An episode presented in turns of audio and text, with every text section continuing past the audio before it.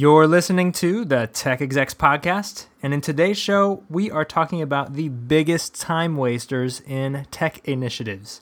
So, if you're responsible for launching tech initiatives in any capacity, or even managing them to an extent, you're not going to want to miss what we have to cover today. We're going to talk about some of the common pitfalls of tech initiatives and uh, things that can potentially derail you and just cost you a lot of time and money. And uh, we're also going to talk about how to combat these things. So we're not just going to tell you probably what you already know, right? But how do you actually combat against these time wasters? You ready? Ready? Three, two, one.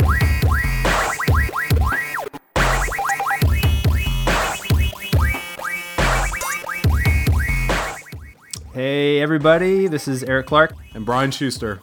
And uh, here we are today at the Tech Execs episode number three. We're your hosts. Thanks for joining us today.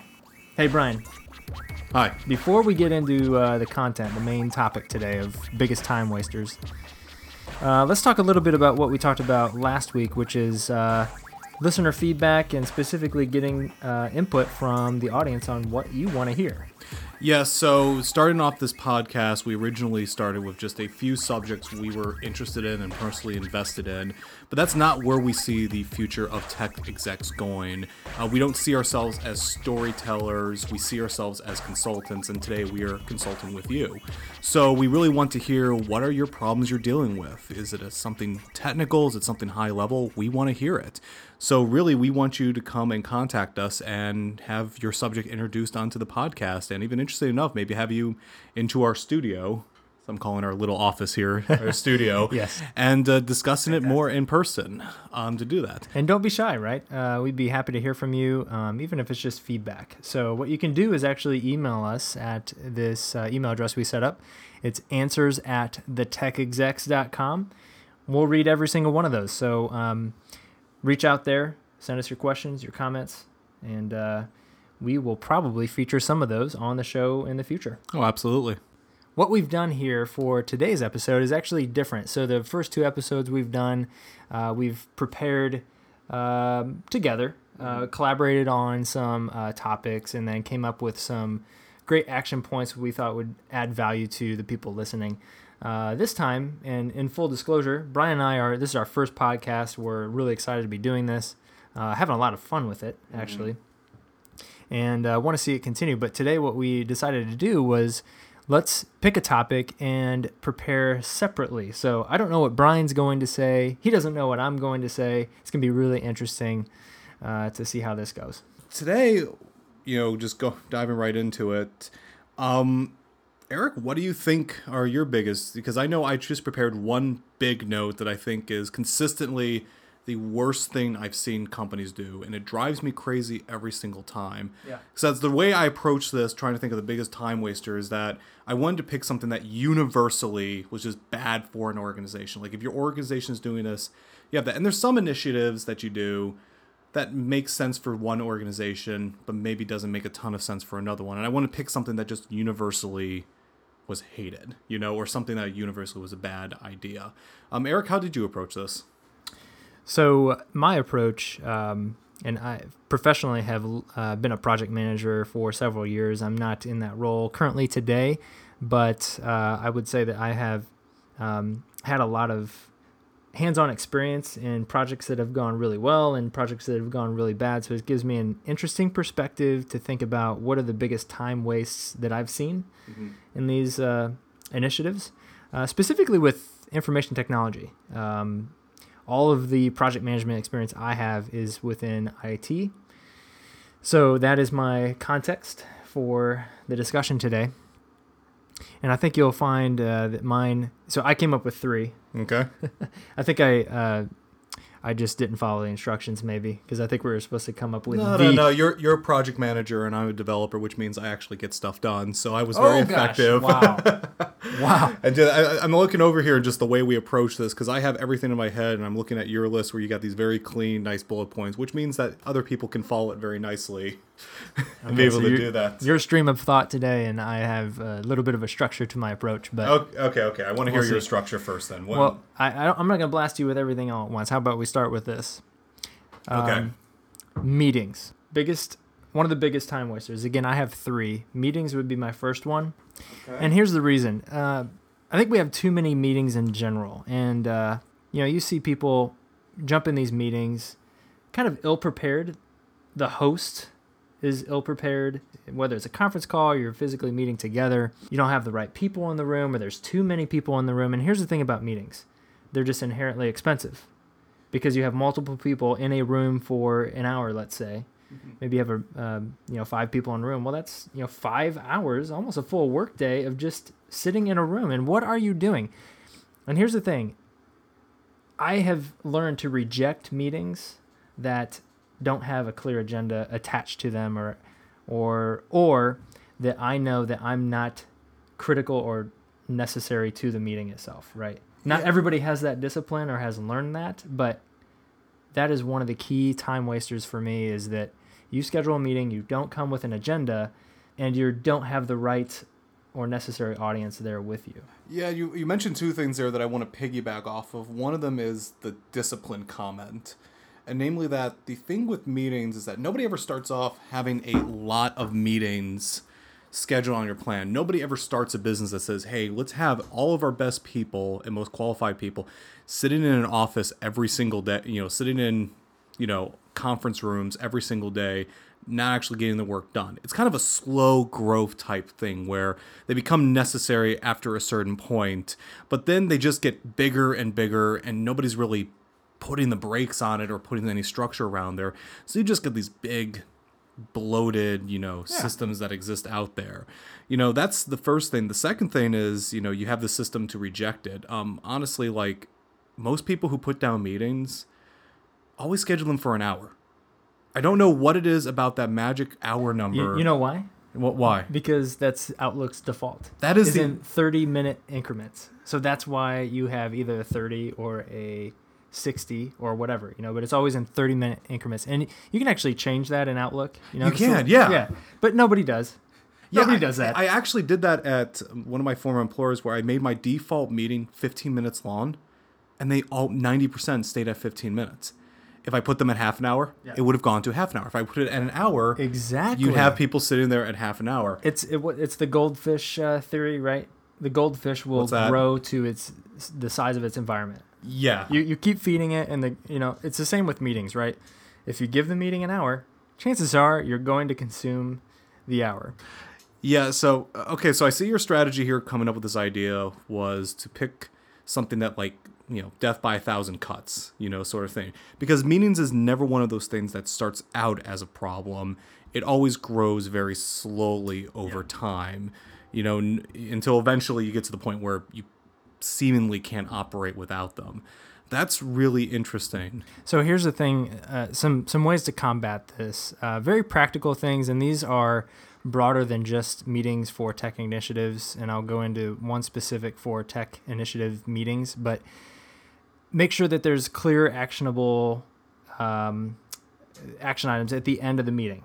Right? You should never leave the room without that, and you should always enter the room with everybody understanding why they're there what's going to be discussed and what the goal of the meeting is, right? Really simple checkpoints for any meeting that you have. Uh, the the one thing I would say from a tech initiative, because that's our kind of focus here today, is the biggest time waste in tech initiatives. When you have a meeting, there's lots of non-technical people involved in meetings, and lots of technical people involved in meetings as well, in the same meetings. And I think from my experiences, I, I have a lot of meetings called from non technical people that want to just understand that things are okay. and what I would just say is like, look, if you're leading an initiative or you're um, commissioning an initiative in some ex- executive or director level position, commission your people, give them the autonomy to make the decisions that they need to make, and just back off. Uh, uh, Well, you brought up trust that things you know give them the right tools and, and things to kind of bubble up status to you but uh, don't schedule a meeting just because you know you're, you're afraid you don't know what's going on or whatever And I think that grows out of the lack of discipline your organization has to be able to do that. Because what you're talking about there is you have developers sitting in a meeting that are just there to try to solve a problem. I mean, that's why they're in that particular meeting, or they have to because the project doesn't necessarily deal with them directly, but indirectly it might hit there and do something. But then you have the non technical leads that are sitting there just to make sure things are watching. Like I know this has happened like at least in a quarter of my meetings where there's somebody in the meeting that did not have to be there, but they're mostly there because they're afraid something's going to go off the rails. I don't think they have anything to contribute right. per se, but they're there just to make sure it happens. But it goes back to that bigger, larger point do you have the discipline to keep it up? And actually, Peter Drucker in The Effective Executive like dedicates a whole chapter to this one concept of how to schedule a meeting. It's so important. Like he actually puts in an entire chapter just on handling meetings. So we're gonna have a link to that in our show notes. You can check that out uh, on our website. We'll give you the link to that in a little bit. Yeah. So what he goes into is says that the best executives, I mean, their job is basically to have meetings and make decisions. And so what he found like the best executives do is like every single meeting has a agenda. It often has one single point to it on what are we going to accomplish there. They hit that point, they never stray off subject. You only have people that absolutely need to be there. And then at the end go back and summarize that, which are a lot of very boring details except that like the best executives out Yeah. there Nobody ever do does that. that. right though. Why? You know, that's that's just the interesting thing is that it, it seems to be the hard thing to execute on. And you know what? I think it's just the pace of tech initiatives. Like everybody's kind of rushing around in business, and it just feels like uh, lots of chickens running around with their heads cut off. Right? But just pause for a second, take a moment, think about what you really need to get out of the meeting, and who really needs to be there to make it happen. Chances are you can really pare down the audience uh, and the time it takes to do this meeting, right? If you just stay on task and have a grid plan agenda going into the meeting. I mean, honestly, probably the good, simple thing you can do like in 10 seconds and save yourself hours in the future. Just change the default on your Outlook. Yeah. like learn how to change that default. You wouldn't think it makes a big difference. And I think part of the reason why people don't focus on this is because meetings is so are so inherently boring. Even the people who really care about their business, it's so inherently boring. People spend as little time thinking about it as possible, but it just kind of grows into this thing and nobody thinks about managing it. But yeah, if you just change that default, that's that's usually all it takes. You know, you can structure the other things, but you have Yeah. to get buy-in. But Simple. you change it, you can actually do that. That's a good point. So you brought that up, and that's kind of death by a thousand paper cuts. I chose kind of a bigger, very broad one that I wanted to discuss, which Let's was What is it? so when people are taking on a new technical initiative, there's usually this period of figuring out what's the best tech stack we want to implement in what we do. So if you are designing a new website and you want to move to a newer framework, you'll have lots of options. You can have Angular, Angular 1 and 2, React. Um, there's even you know stacks like Meteor where you have lots of different good options. Or business intelligence. You have Tableau, Power BI, Qlik. There's even some you know smaller options like Pentaho, which is nice and open source, or maybe BI tools that do something very specific. And there's usually this period of we're going to open up the door and kind of look at all of them and then pare them down based on our needs. And usually that's a good thing. But one of the issues that ends up coming up consistently with organizations, not all organizations, but enough, is basically getting it down to one or two top tier choices and staying on that point debating it for months, some organizations hmm. even years to execute on because they almost get into decision paralysis. I, I see. Yeah. That's a really good point. Uh, they just get stuck in this. Well, what, what what's the reason for that? Do you think is it fear of making the wrong choice, uh, losing too much money? I mean, I guess it could be any one of those things. I think it's that there's an there's a relatively easy choice to be made with a lot. Like you can go through the Gartner Magic Quadrant for any industry, get the top 20 choices, and if you just want to stay gold standard or price, you can look at the right.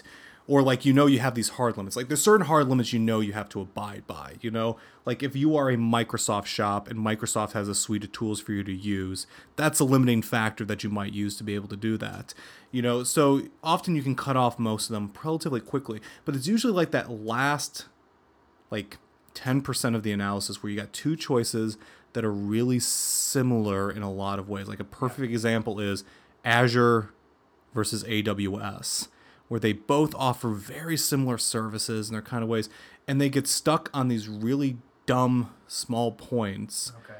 And then we're doing that. I and I think the When, root- when you really need to get to the point of action. Right, and And, you- and that's, yeah. And I think it comes down to a group of people not accepting the fact that if they make a wrong choice, they're going to have to accept some blame for it. Because usually what it turns into is like you look at Azure and you look at one aspect of it and you realize, oh, it's, you know, this ecosystem is not as mature. But AWS has all these features. But oh, you know, these features in AWS don't support this, which we need. Back and forth. And it's almost like they're looking for the perfect solution where you can never be wrong, which absolutely doesn't exist. Well, so, and I think to that point, totally agree with everything you're saying. If you're uh, a big enough company, a huge enterprise, you can probably get what you want. You can work with the vendors to have a customized solution, but obviously that's very expensive. Um, and not there's very few population of companies that can actually pull triggers like that to make that happen. Uh, so otherwise, you're in this spot where you you do have to make a decision, and that's the best thing you can do is decide on something, realizing that, you know, you're not going to have a silver bullet solution that fits all of your needs perfectly. I mean, that just doesn't exist. I do see people get stuck there, and uh, it's sad because, um, you know, they're just missing out on, on actually taking action. Right? That's what you need to do find something that fits 80 or 90% of what you need. Mm-hmm. And the 10% you might have to refactor something or do you know do something else but at the end of the day that 10% is not worth you just dragging your feet on and on and on.